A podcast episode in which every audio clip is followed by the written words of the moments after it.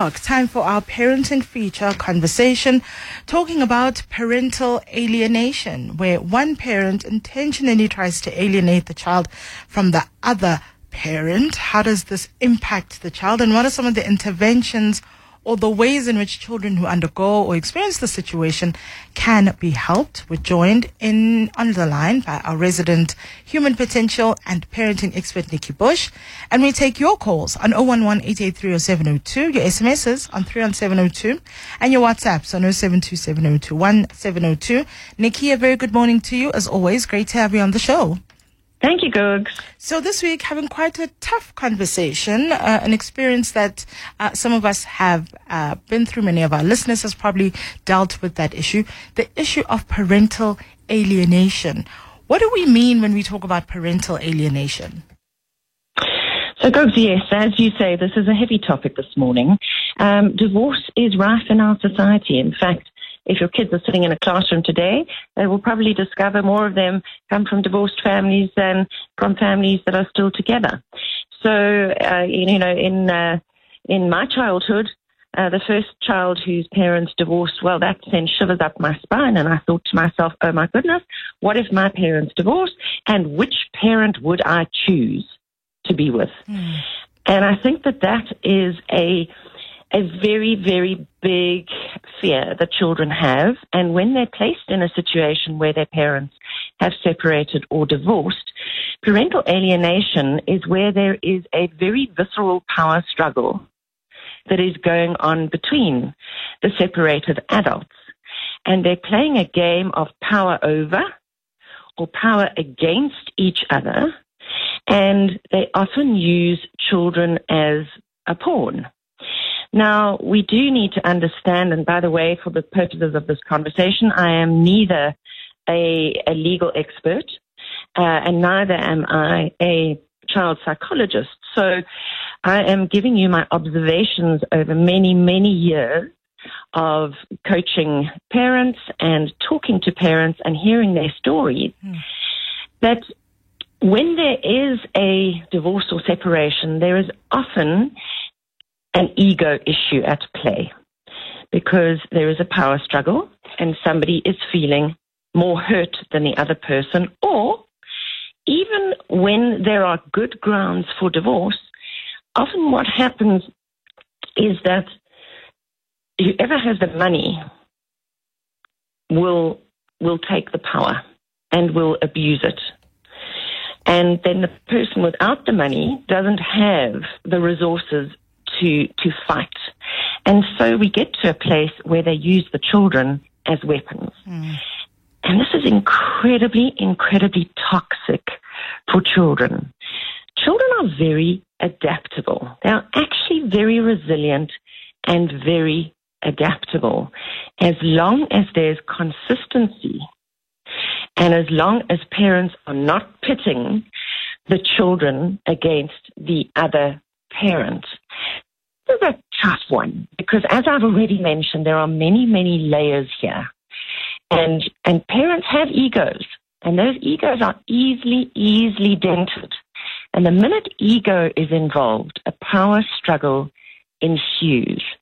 And I think, Googs, what we have to remember is that we create children with another human being.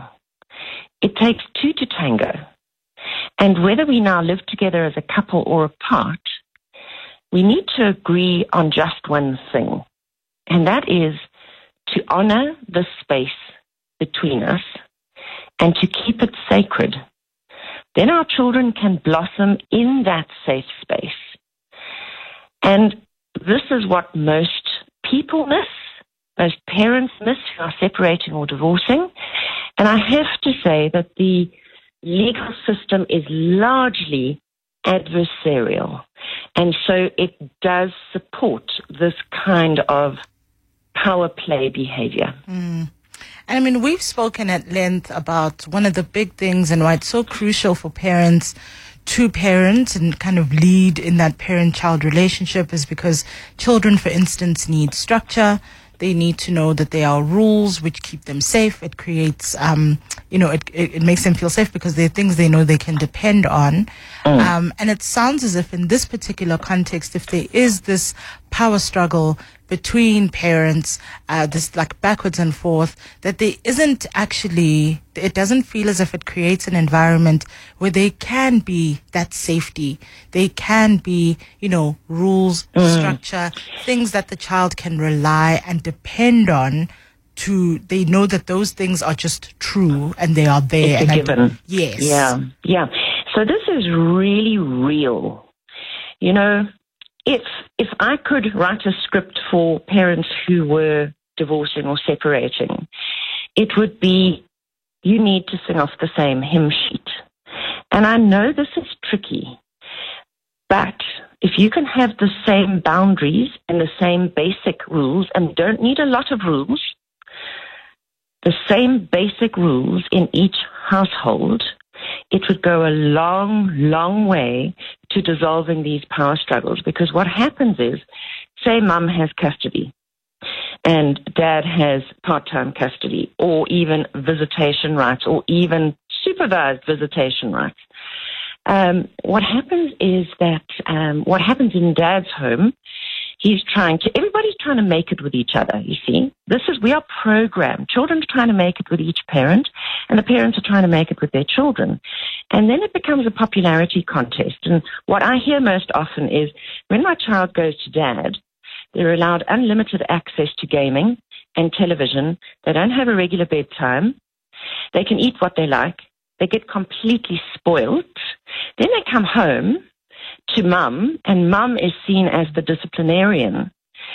And the children actually feel safer there. But then there's this, um, the children then start manipulating the parents. So we're not just talking about parental alienation here. We're also talking about children who are watching the manipulation game happening with their parents, who now get on the bandwagon and start manipulating their parents. But let's get back to the issue at hand, which is what you were talking about right at the beginning of alienation, where we we literally freeze a parent out. And I often, believe it or not, get more emails and calls from fathers than mothers who have been alienated from their children, cannot get access to their children, love their children dearly, and mum and mum's family are standing in the way. And often mum has the family who are putting money into keeping dad away legally. And, and terrible things are being said about each parent to the children by the other parent. And the dads are desperate. They've spent all their money. Like the one dad phoned me and said he'd spent 700,000 Rand on trying to see his children through legal channels.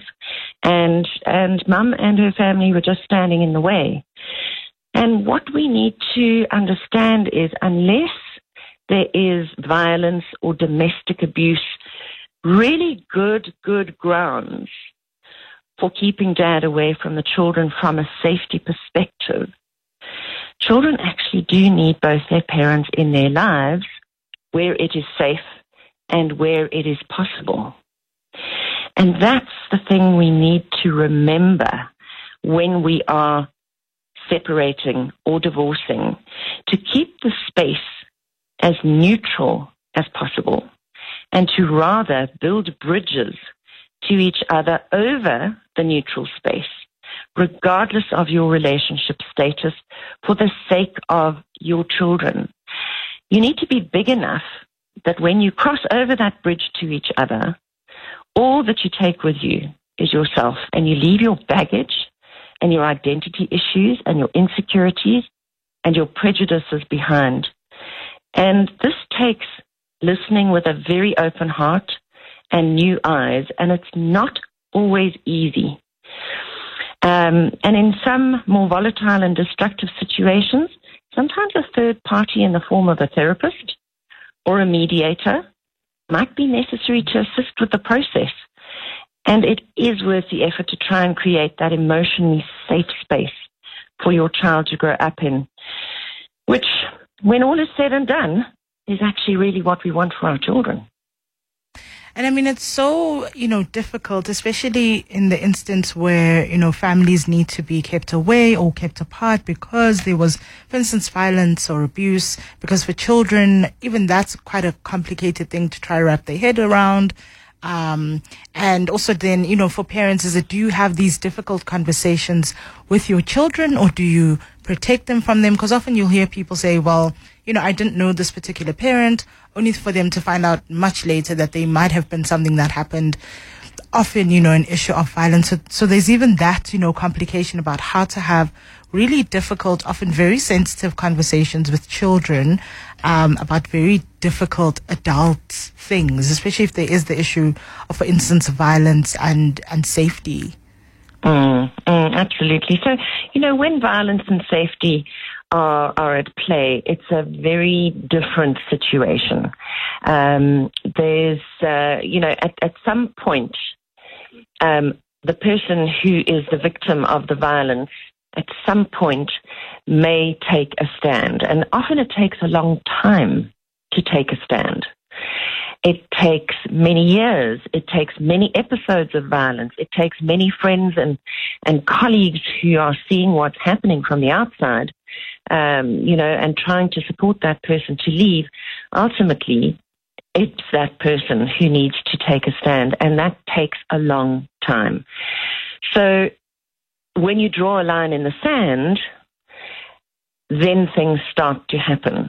But, and this is actually a separate conversation, um, you know, it, you don't just leave violent situations without doing your preparation. Otherwise, you and your children can also be left in a very, very vulnerable position. So we do need to act like adults when divorce arises and not like out of control, attention seeking children. And this is what I see the most is parents actually acting like children. And unfortunately, it just takes one party to start manipulating and making threats for things to go pear shaped. And there's often no return to sanity from there on. And the legal and the judicial system is ready to work with this fallout, supporting the battle rather than looking for a healthy resolution. So we need to really look at the primary tip here is the parenting tip here is put the parent and the child bond first. If it is safe for your children, and this is key, is it is if it is safe for your children, we need to honor a child's emotional security and stability. And it would be if we can hold on to that that safety and security, it facilitates easier learning in the classroom and more stable relationships with others in your child's future. So I would suggest that a collaborative divorce is the preferred way to go in the future. Mm. Because the adversarial legal system is entrenched and filled with heartache and stories of many professionals in the chain making money at the expense of other people's happiness and often with no final outcome, causing continual frustration and really fueling this resentment. I mean, you just hear parents paying over and over again for court orders to see their children or court orders to keep one parent, you know, again, you know, away from the children and or away from themselves. Mm.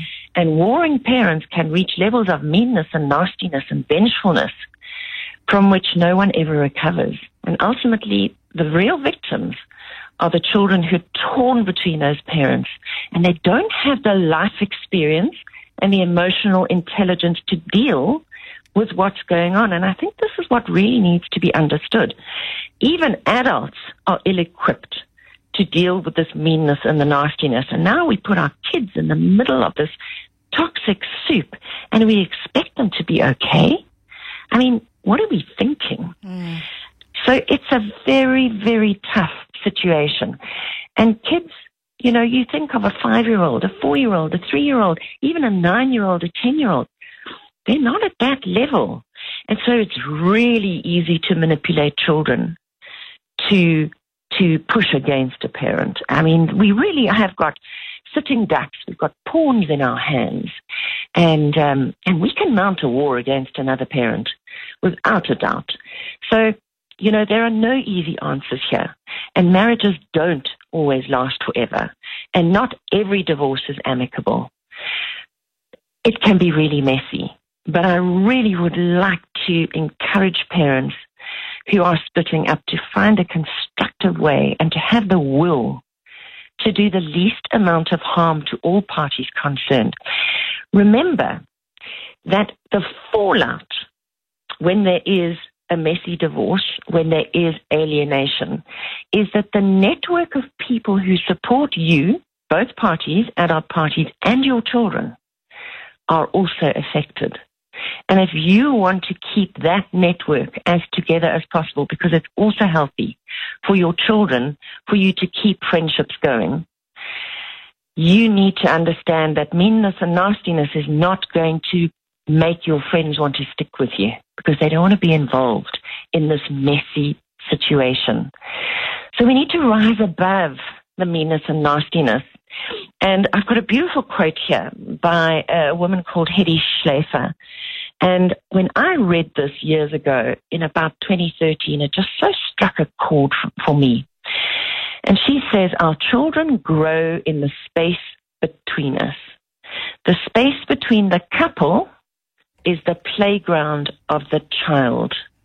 And that means the couple, whether you are divorced or whether you are married, you are still, believe it or not, you are still in a relationship because you had children. And we need to protect that space as much as possible. And it is difficult, it's tough, and it's a real commitment. But all too often we don't take the responsibility for that space mm. because of relationship issues, because of disagreements and judgments. And sometimes those judgments are long held or they're temporary. And what happens is we pollute this, this sacred space with our own emotions, with our words, with a look, with a reaction or a criticism, either aimed at each other or at the children. And if the space between mum and dad becomes uncomfortable, both parents and their children will react to this discomfort and the feeling of danger in this space. And almost this kind of idea that you're saying, you know, the space exists even if, you know, the initial relationship doesn't exist anymore. So what would have been, even if you didn't get married, whatever relationship existed before to create um, the family, the child, yes, that relationship doesn't exist anymore, but there's still this connection between yeah, yourselves and mm. also the child who's now still, still requires both parties, whether they're in, in love with each other, not in love with each other, still requires both parties to be their parents. To show up, to show up as their parents. So there's a very good resource I have for our parents who are listening. It's a webinar on nikkibush.com called the Win-Win Divorce Webinar. And in that webinar, there's myself, there is um, Rudy Kruger, who is a divorce mediator, and Leah Seafor, who is a seasoned life and relationship coach because we believe that divorce handled well can be a mutually respectful and beneficial process. You can choose a new path, your own path, that consciously honors the connections between ex-spouses and their children that has nothing to do with the marriage.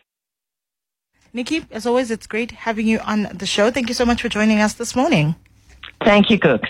That's resident human potential and parenting expert Nikki Bush speaking to us about parental alienation this week.